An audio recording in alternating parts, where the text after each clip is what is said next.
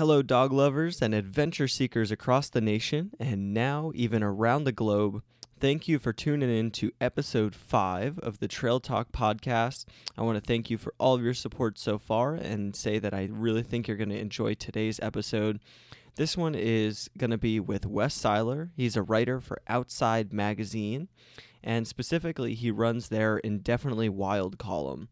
Uh, in this column, he's able to talk about adventure travel, uh, the stories and adventures he takes with his two dogs, and some of his expertise on vehicles and off roading and all kinds of hardcore adventure that a lot of us uh, tend to dream about.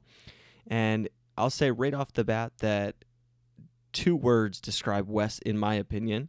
Uh, that is the word raw and authentic. I think that Wes has some controversial uh, opinions on things, but I really have always loved his loved his work, loved his writing, and I think you're going to really value his opinions that he shares in this podcast.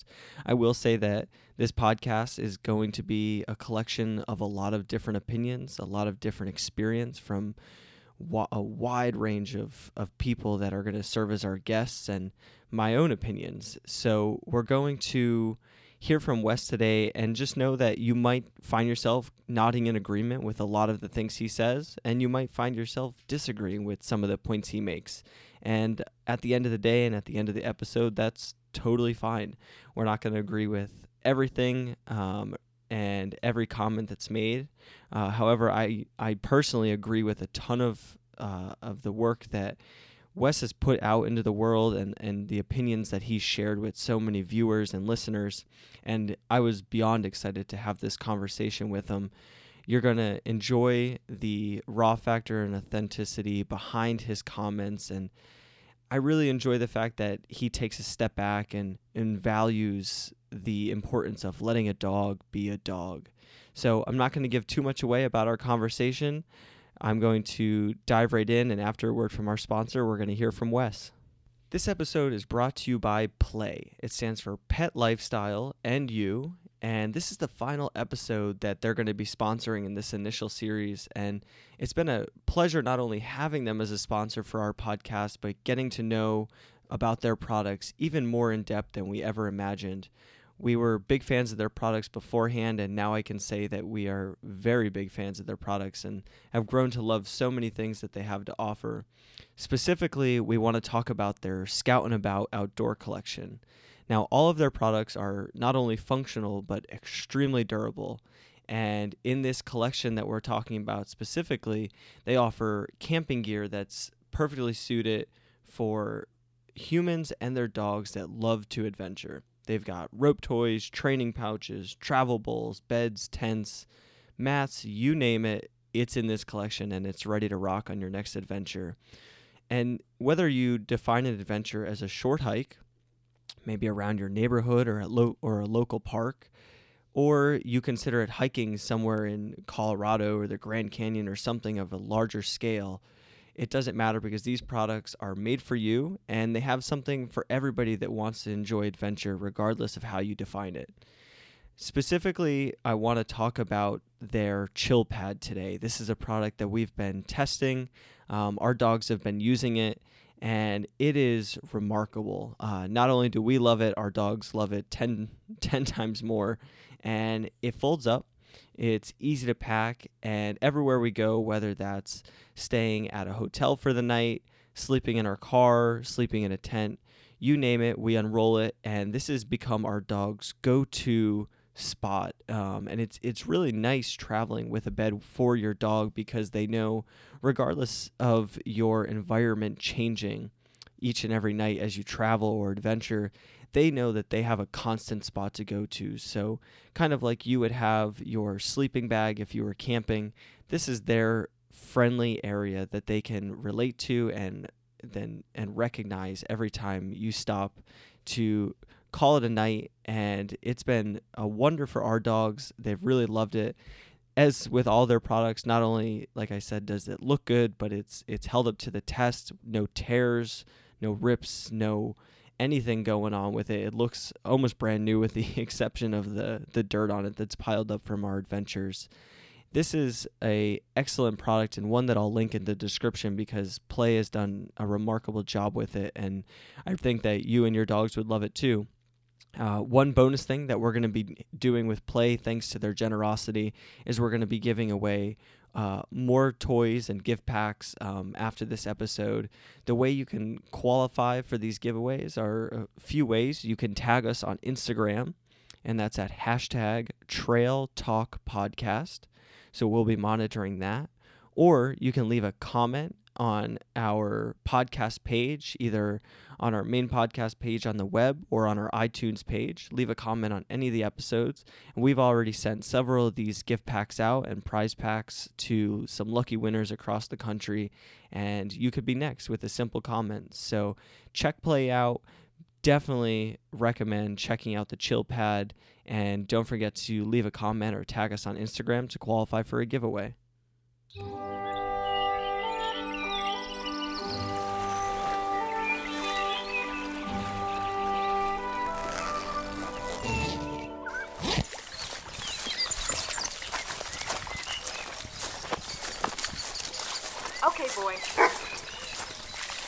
Go.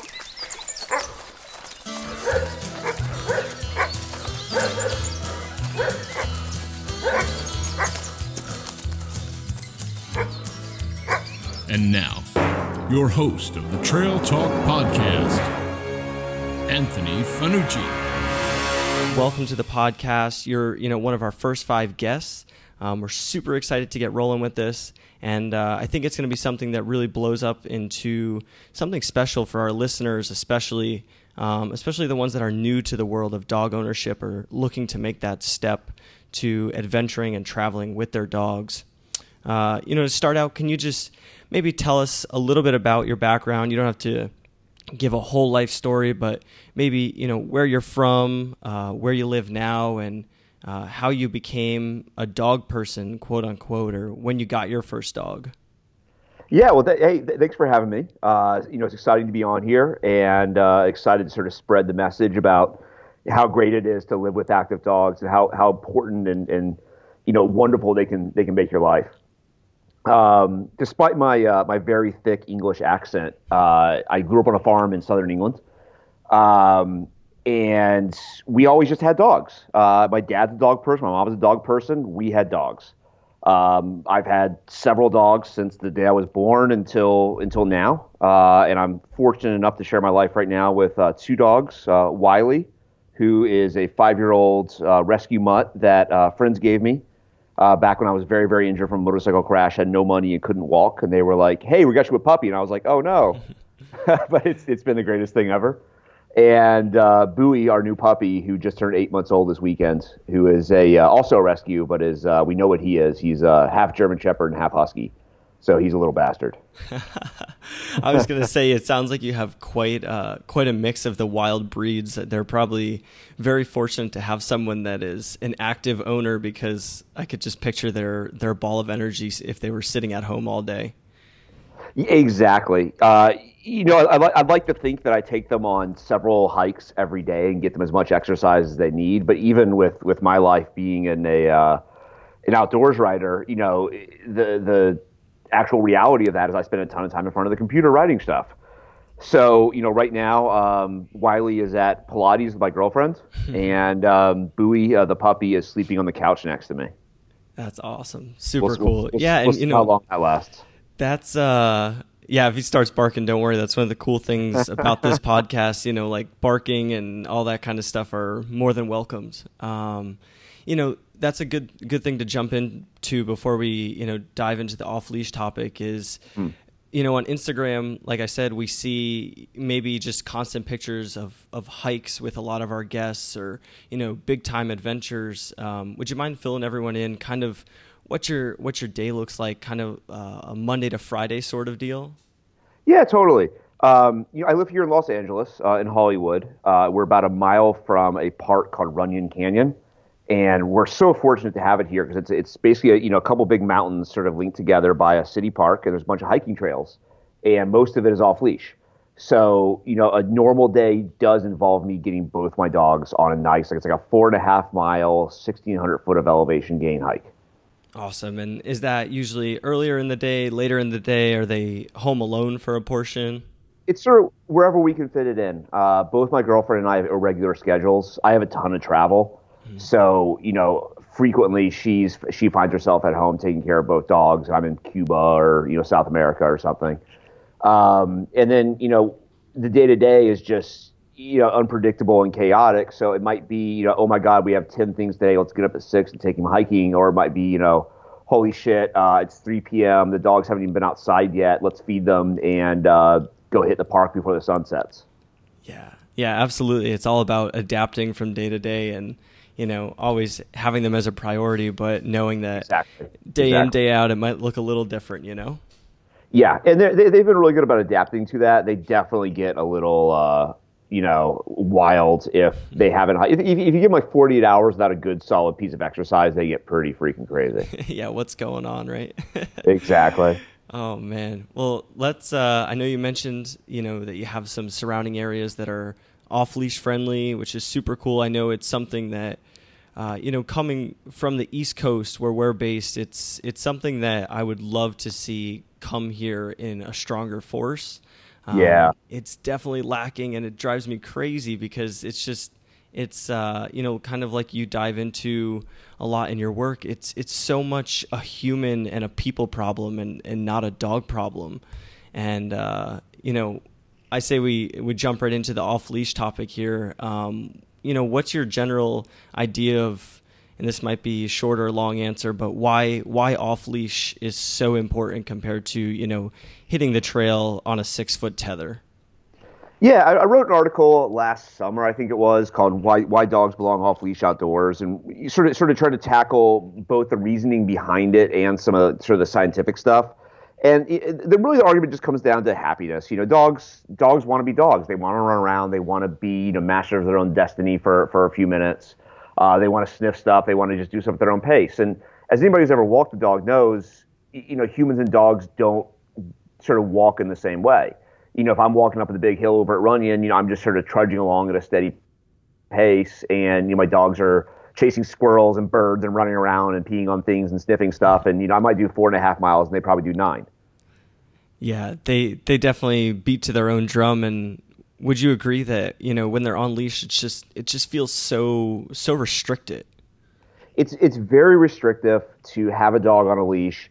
Um, you know, dogs need to run, and you know, e- even if you are a runner, it's just not the same if a dog's running along beside you and needs to just you know go off and do its own thing for a second. And it doesn't mean the dog's five miles from me. It means the dog's you know 20 yards from me, but he's just 20 yards from me, going in circles and sprinting and stopping and smelling things and just having a chance to be a dog. Yeah, and they've you know it feels like, especially you know when you have them on the leash, that it just takes about five minutes to just lead to total frustration. And yeah. you know they're frustrated you're frustrated. It just it never really has a solid ending. Um, so I think a really important thing that a lot of our listeners will be wondering is okay, they'll be in a position whether it's a puppy or a grown-up dog or you know however old, they're probably thinking right now, okay, that's awesome.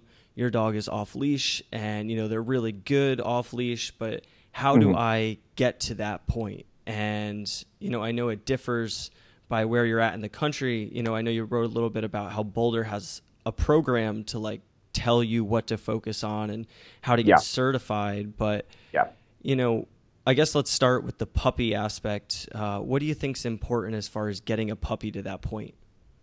Puppies are easy. If, if, if you start with a puppy, you know it's it's difficult, you know, to pick up all the pee and poop and not be able to get you know uh, all, all the all the full night's sleep in. But the actual training of a puppy is as easy as can be because you're not counteracting any sort of previously learned behaviors. Um, with Bowie, for instance, you know, we brought him home at eight weeks old, and he was hiking off leash. You know, the limited amount of exercise he could have as a puppy, uh, he was hiking off leash from us from day from day one. And you know, you've got your floppy little eight week old puppy. You know, that thing's not getting more than five feet from you.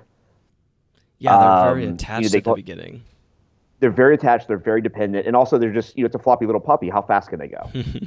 yeah, absolutely. Um, you know, have you know so we really put a lot of time and effort into, into just just practice and you know working on recall uh, working on what his expectations are. And we just uh, over Thanksgiving took him on his first, you know, really big backpacking trip. Uh, we did 30 miles, Okay. and um, you know he, you know he, he's now like I say, he just turned eight months old. Uh, he's half husky, half German Shepherd. He is an athletic, fast, independent dog. And you know he runs around a lot, but because we've been off leash, you know, almost every day with him uh, on hikes and you know little camping trips and things, he really did very well. Uh, he, he probably didn't go more than 100 yards off trail, and um, you know he really ran into to no problems. Um, he came back when we called him when we saw a rattlesnake. Uh, he didn't bother other people. He didn't get lost. You know he was right there with us the whole time.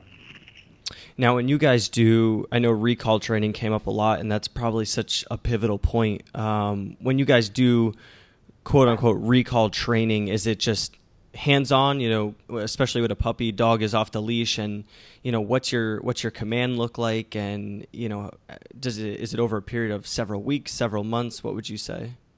Yeah, but again, starting starting with a puppy, it's just it's just so easy. You know, you teach them their name and you teach them to come to you, uh, and it's it's just praise. It's just pra- you know, command, praise, and reward. Um, it's it's just like just the basics of any dog training. It can be a lot harder with adult dogs, and you know, especially once your puppy starts to mature and starts to get a little further from you and starts to get a little more independently minded. Just staying on top of it and you know, continuing that reward is probably probably the best bet as you go. Um, you know, sometimes my girlfriend and I kick ourselves for not remembering to bring chicken treats or something with us uh, on our on our daily hike, just because it, you know, it's so good just to have that little reinforcement every day, just that once or twice or three times or whatever it is, just have it a little bit of reinforcement with a treat or praise or whatever it is, just to make sure that they're getting that um, reinforcement that that is what you expect that, that you're supposed to come when they're called. Absolutely. So you would say similar, probably similar strategy. Just adult might might take a little bit longer than a puppy. You know, who's so willing to adapt. Yeah, yeah. You know, adult dogs. Um, you know, hopefully, you know, you have them, you know, trained in shape by the time they sort of get the ability to, you know, start determining their own situation. But um, you know, with any dog, it's, it's the same training program ever. It's it's always just uh, you know, just immediate reinforcement or immediate reward, and you know, it's the patience and consistency over time that is hard about dog training. The actual you know mechanisms of it are very straightforward. Yeah, yeah. A lot of people expect that overnight success, and it's just not how it works. You know, if maybe you'll get lucky, but if you want that long time, you know, reliability over their lifespan, it's uh, it's going to take a while for them to get established for sure. Um, Totally, and you know, a, a big part of the reliability factor is is again just time. Uh, Wiley is five years old and is an extremely reliable dog now, uh, but also one that I can trust to be okay in a lot of situations. You know, if if he's off out of sight on a backpacking trip in the middle of the wilderness, I don't have to worry about him coming back. I don't have to worry about him getting in trouble. He can take care of himself, and I trust him. Um, and he knows that I trust him and it's you know it's a two way street because I trust him. He also is encouraged to act respons- responsibly.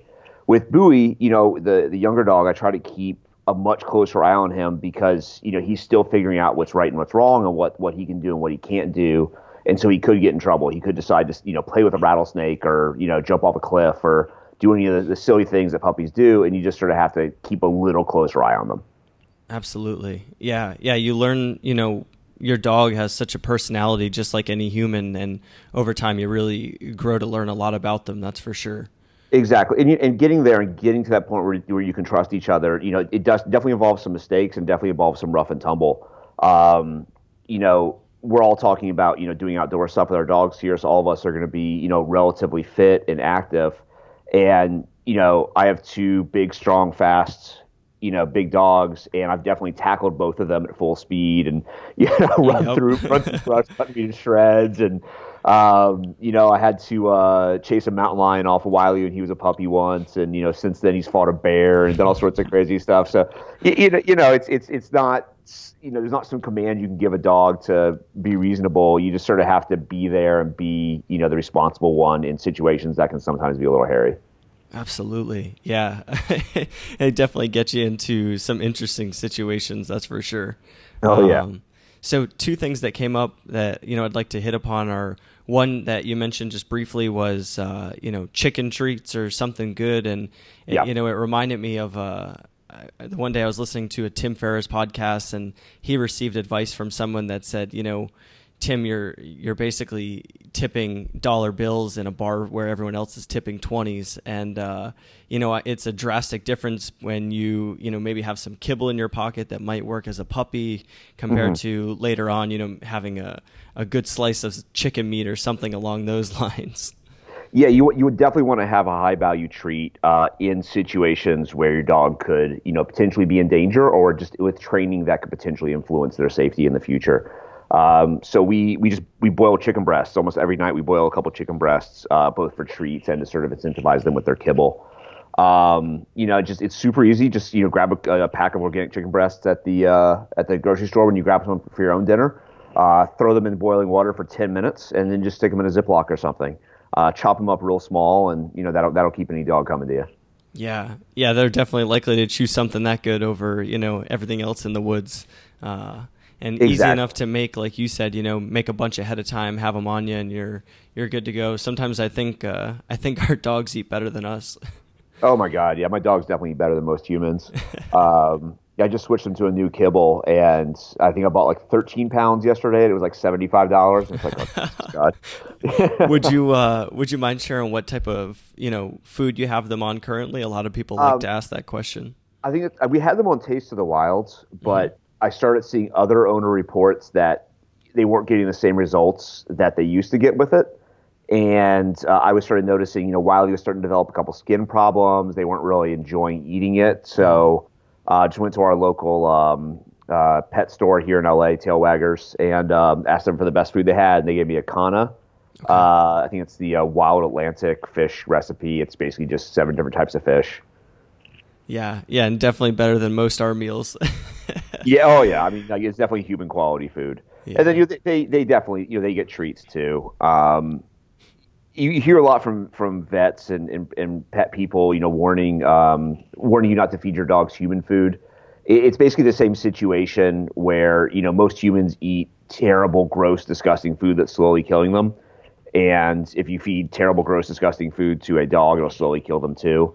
So you know, as long as you're putting high quality food into you, um, you know, it's it's safe to to feed stuff like you know the T-bone out of a steak, or you know the the gristle from a steak, or you know hamburger meat, or chicken breast, or you know things like that to your dog, and they and they really enjoy that stuff. Yeah, that's a super good point. You know, someone made a, a comment actually to to me when I was with my dog the other day that basically exactly what you said. You know, shouldn't be given human food, and all I could think is, you know, that's because you're giving your dog French fries and I'm giving my dog chicken breasts. You know, there's a big difference there. yeah, there's a huge difference between a McDonald's hamburger, which you know probably has no actual traceable meats in it, and you know, an organic free range chicken breast, right? Absolutely, yeah, that's a that's a good point, um, and I'm glad you brought it up because a lot of people just think of it as a, a general comment.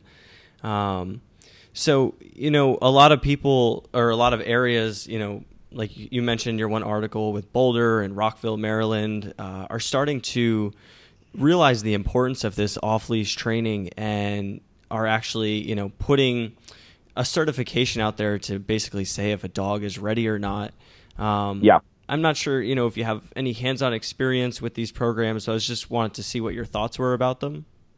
I, I, like the idea, and I think it's probably very useful for some dog owners. Um, you know, there's 90 million pet dogs in America and not all of them are going to have owners that you know have you know grown up raising dogs.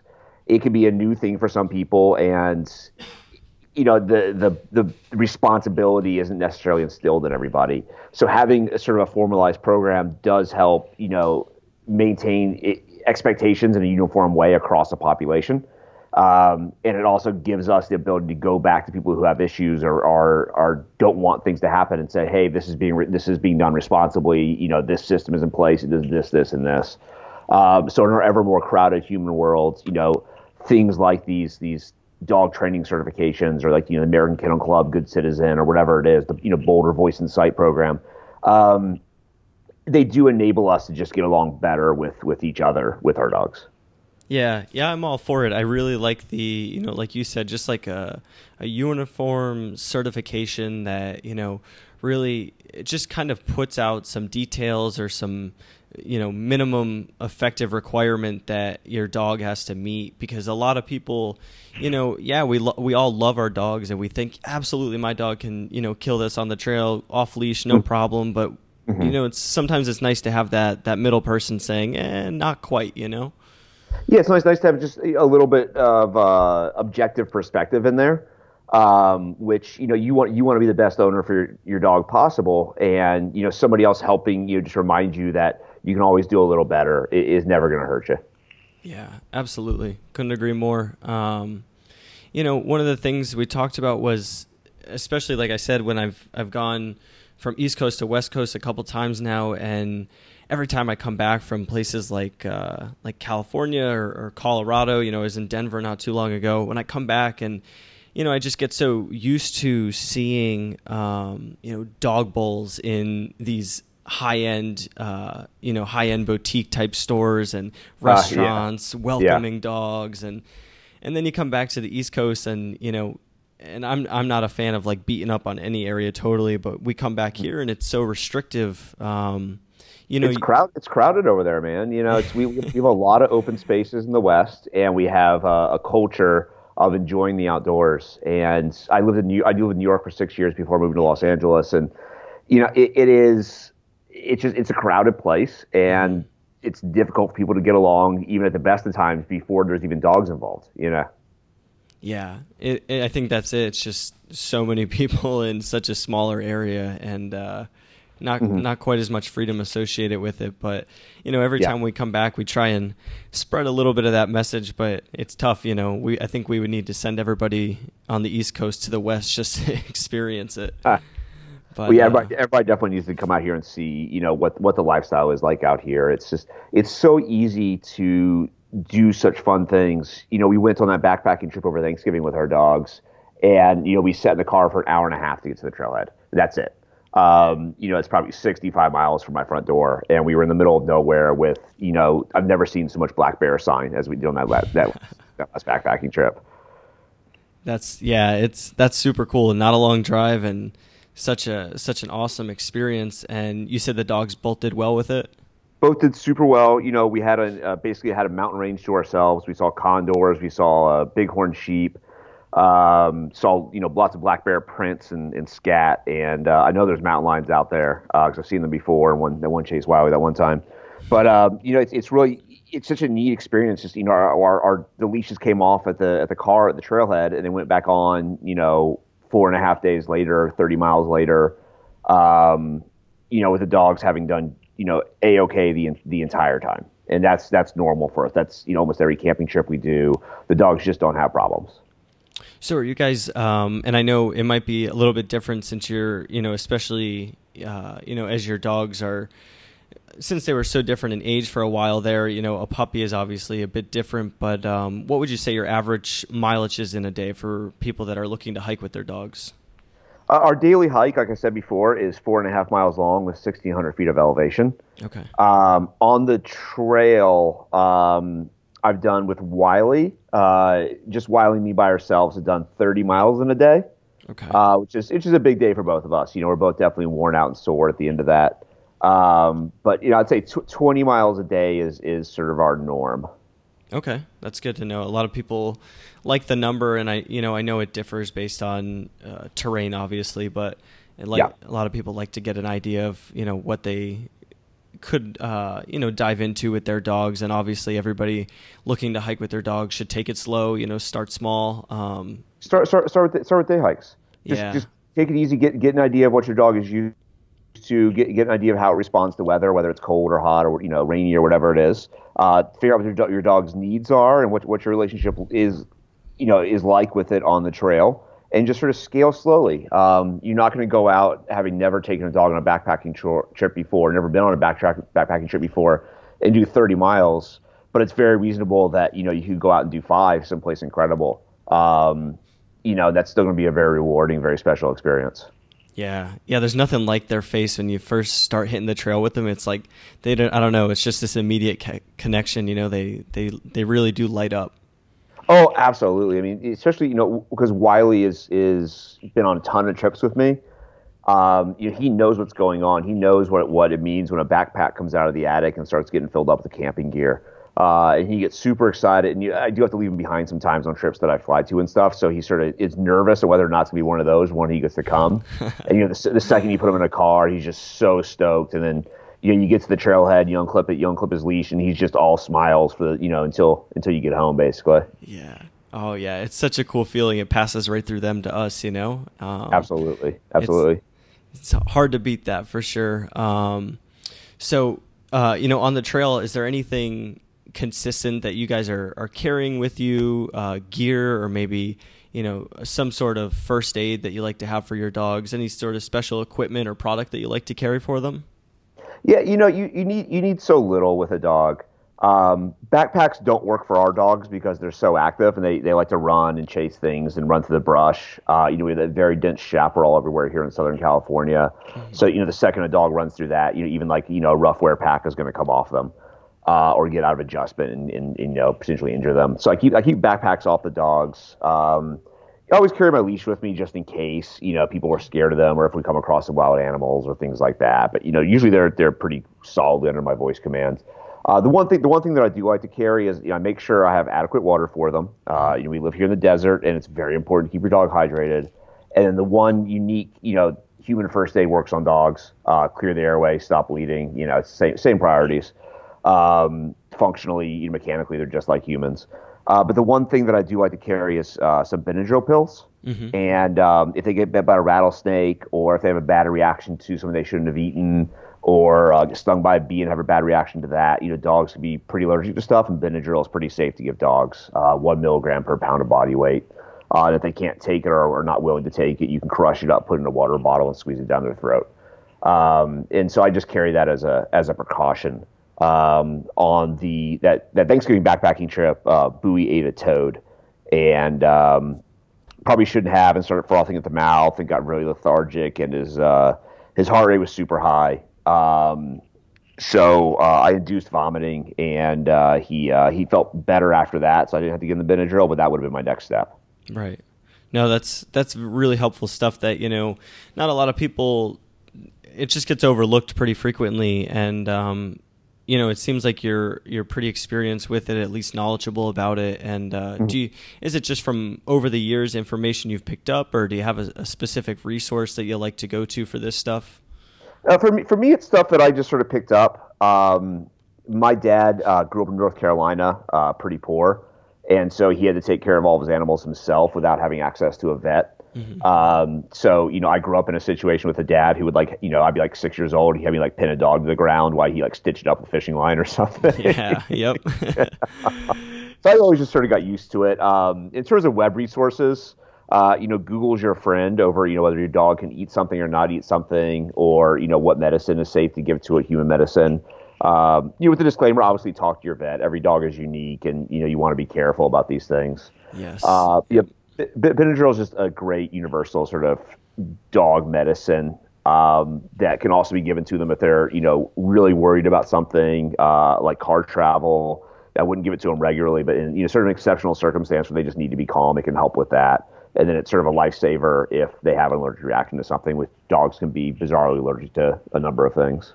Yeah, and you know with something more severe, like you said, uh, I've I've heard a lot of different, um, I guess you could say, viewpoints or training points in regards to potentially more severe things like like a rattlesnake bite, which you know I know yeah. you guys deal with and we deal with. Um, yeah. You know, East Coast Pennsylvania here uh, quite a bit, and uh, I, you know, hopefully, no none of our listeners, anyone really has to deal with that situation, but you know what's what's your mindset as far as like if that happens uh, especially when you're you're pretty distance from a vehicle what your game plan is going to look like? Yeah i'm going to ditch all my camping gear uh, grab water and a couple Clif Bars and uh, get my dog back to the car and to the vet as soon as possible. Uh, yeah. um, and obviously that looks different if you know you're 30 miles from your car if you're 50 miles from your car than it does if you know you're 10 minutes from home. Um, and it's just that's part of the burden of going out into the wild and doing exciting things is that you know things can be dangerous, and being a long ways from help really exacerbates any danger. Um, I've never, I well, I had a I had a dog that I thought I was going to have to carry back to the car once, uh, about 25 miles. It, did, it, it, made it on its own four legs. Which wasn't, wasn't happy about it, but I was I was convinced I was going to leave you know all my brand new you know fancy expensive ultralight backpacking gear you know basically on the side of a mountain and just ditch everything and put the 60 pound dog in my pack. Yeah. oh, it's amazing what we'll do for them. yeah, yeah. I mean, that's what you have to do sometimes. Um, but yeah, you know, it's it's it, dog dogs are made to do stuff, and most of the time they they they're going to be okay. Um, you know, like like you said, rattlesnakes are an omnipresent thing here in the Southwest and even in the Northeast where you guys are. Um, rattlesnake training is available. Um, it's done with electroshock collars, which some people are sort of scared of, but you know, uh, a couple hours of you know getting the shit shocked out of you to um, you know not pick a rattlesnake for the rest of your life, I think is is is time well spent.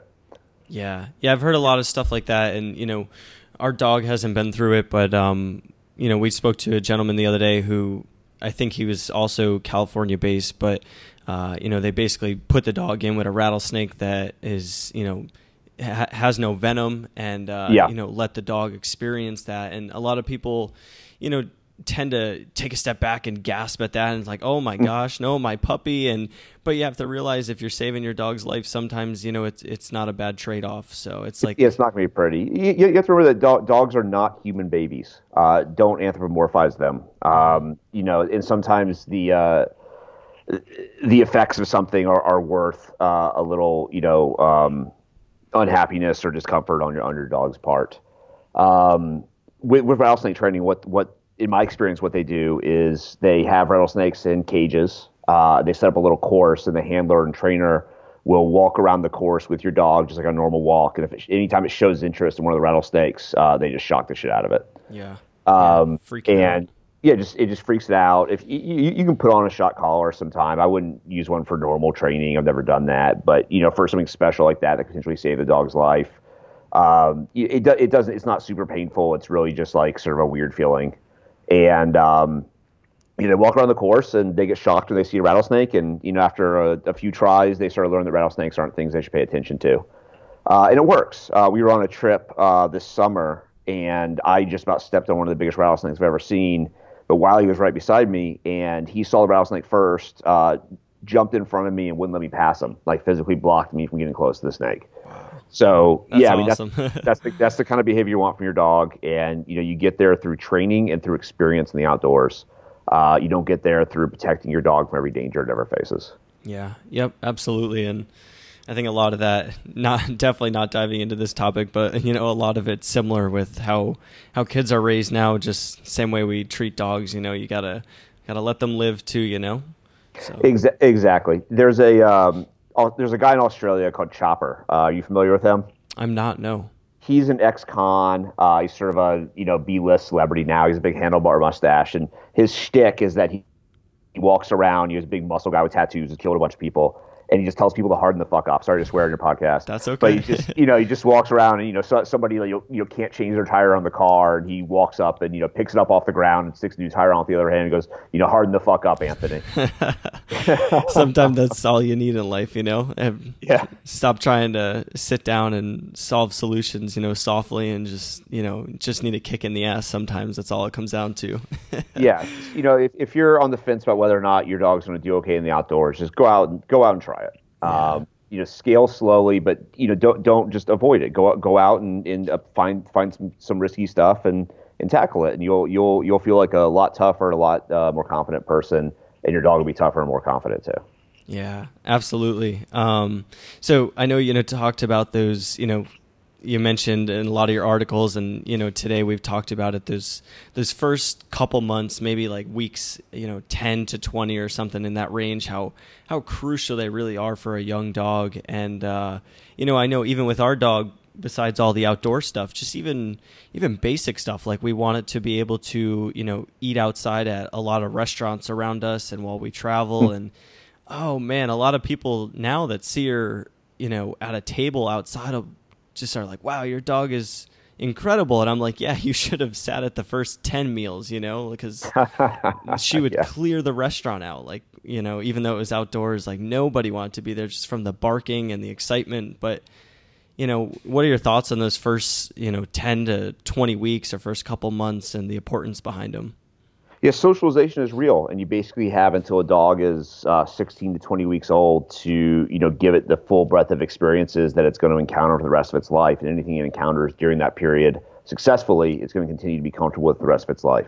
So with both of our dogs, uh, when they were 11 weeks old, they got their first camping trip. So we did that with Bowie uh, over the summer. It was probably July or something, and uh, you know we, we threw backpacks on and left the car behind. But you know we went two miles or something, you know, down the trail because that's all he could sort of handle. Uh, and we had a nice little camping trip, and he got used to being around a fire, and he got used to being off leash in a wild place, and saw his first rattlesnake. Um, you know, he got to see a, uh, a big black bear came through camp in the middle of the night, and I went and shot my gun over its head to scare it off. So he got to, you know, he got to be around all, all, all that kind of stuff, and you know, now he gets out there, and it's just, you know, it's second nature to him. Yeah. Yep. They get they definitely adapt, get used to it. Everything you know from from the extremes of like s- some of the things you mentioned. You know, bear encounters all the way down to just riding in the car. You know. Yeah, just riding in the car on a twisty country road. You know, a lot of a lot of dogs don't do so well with that. Um, you know, sleeping in the tent is something that you know you sort of need to get your dog used to. Uh, it can be hard to sort of for them to feel comfortable. I took a uh, my friend's Weimaraner on a backpacking trip one time, and he had never slept in a tent before. And for the first two nights of the trip, he didn't uh, didn't sleep at all. He just sat there and like stared at me and panted. It was the weirdest thing. and then the the last night was warmer, and so I took my clothes off and threw them in a corner of the tent. And he immediately went over them and, and curled up and laid down. And all he was waiting for was basically permission to go lay down on something he recognized as a bed. that's how he'd been training was you know to go lay down on beds. Awesome. Uh, and and he didn't know he could sleep in the tent until he had like a designated place to sleep on. Yeah. Yeah. Like, what is this place? Yeah, am I allowed to sleep here? I don't know. I'm a Weimaraner. I'm a spaz. I uh, I think the you know adaptability of dogs is there's so many cool features about them obviously but i think the adaptability is just it's mind-blowing I, I love it you know i think it's the coolest the coolest reason to have a dog um, it's just i don't know like i lived out of a, a 20 foot camper um, you know, luxur more luxurious than a tent, but you know, Uh-huh. a little less luxurious than a tiny house or something larger. And we Yeah. we lived out of it for two months this summer, and Awesome. people were blown away to see a you know a full size dog doing that. But they just they adapt and they love it. You know. They totally do, and you you you create your own unique personality in your dog through the experiences that you give it. So you know, if you want to have uh, a confident, you know, awesome, kick-ass dog like Wiley or Bowie, you just need to go out and do, and do the stuff. You just need to take them camping. You need to let them have some freedom to roam. You need to let them fight the occasional bear, and you know they're going to turn into you know one of these awesome dogs. Yeah, yeah. I think people get really wrapped up on, uh, you know, and we'll talk about it a lot over, uh, you know, many of these episodes because it is, you know, important to a certain degree. But I think a lot of people like to hear the the how and they want a stepwise process, and that's fine. You know, it could get the ball rolling, but I think it just comes down to doing it. You know, hitting the trail. Exactly. People overthink stuff a lot of the time. Even if you don't know how to do something when you start, you know, you'll know by the time you finish. Um, and you, you can overanalyze everything and, you know, read every camping how to and every gear how to and buy all the fancy stuff and blah, blah, blah, blah, blah. But you're never going to learn as much from just going out there and doing stuff. And that's, that's just the best way to spend your time and your money. It's just, just go get experiences. You'll be much stronger for it. Yeah, yeah, absolutely. Nothing compares. Um, so uh, you know, we just a few more minutes left here. I don't want to take up too much of your time. Uh, I know it's been a pretty crazy day on your front, but um, you know, something that we really want to touch upon here is, you know, besides just talking about the the marvels of dogs and you know what we could do with them and how happy they make us. Obviously, it's a big portion of it, but we also want to you know touch upon what people are missing. And you know maybe you know i'll ask it to you you know what it is what's the big thing that we're overlooking? And you know maybe your answer goes back to the off leash uh, you know importance of off leash adventuring and and living with a dog. But you know is there anything that you know really strikes a chord with you that you know you see dog owners day in day out and then maybe it's just something that we're we're overshadowing a little bit Yeah, they just don't, you know, they don't sort of let their dogs be dogs. Um, you know, you need to get your dog, exercise is part of being a dog. You know, being able to go and run and explore is, is, is part of being a dog. Letting your dog take, take some risks is part of being a dog. Um, you know, like, like I was saying earlier, you, you can't treat them like human children. Um, Wiley, our older dog, you know, he's, he's a tough guy and he's to go out and do tough guy things. Um, and, you know, if I, if I had babied him, if I had protected him from every risk, if I had, never let him get any injuries, if I had never let him do anything hard or, you know, go out when it was cold or hot or things like that, you know, he just he wouldn't be the dog he is today. And I think that's that's really what more people need to do is just, you know, go do awesome shit with your dog and you will have an awesome dog. Yeah.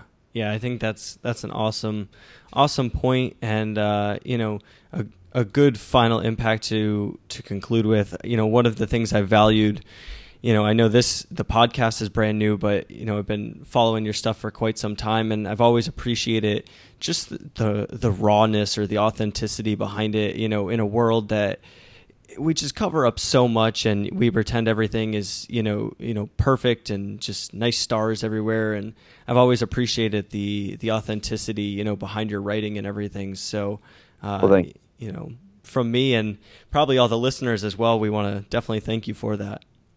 Well, that's that's that's very flattering. Uh, thank you for having me on. Uh, you know, this is uh, hopefully a conversation that just you know just encourages people to to just be more confident about doing things. None, none, none of us get this right all the time. Um, I screw up a lot of time and I get hurt, and sometimes it happens to my dogs too. And everybody ends up okay. Um, it's it's it's worth taking some risks in your life.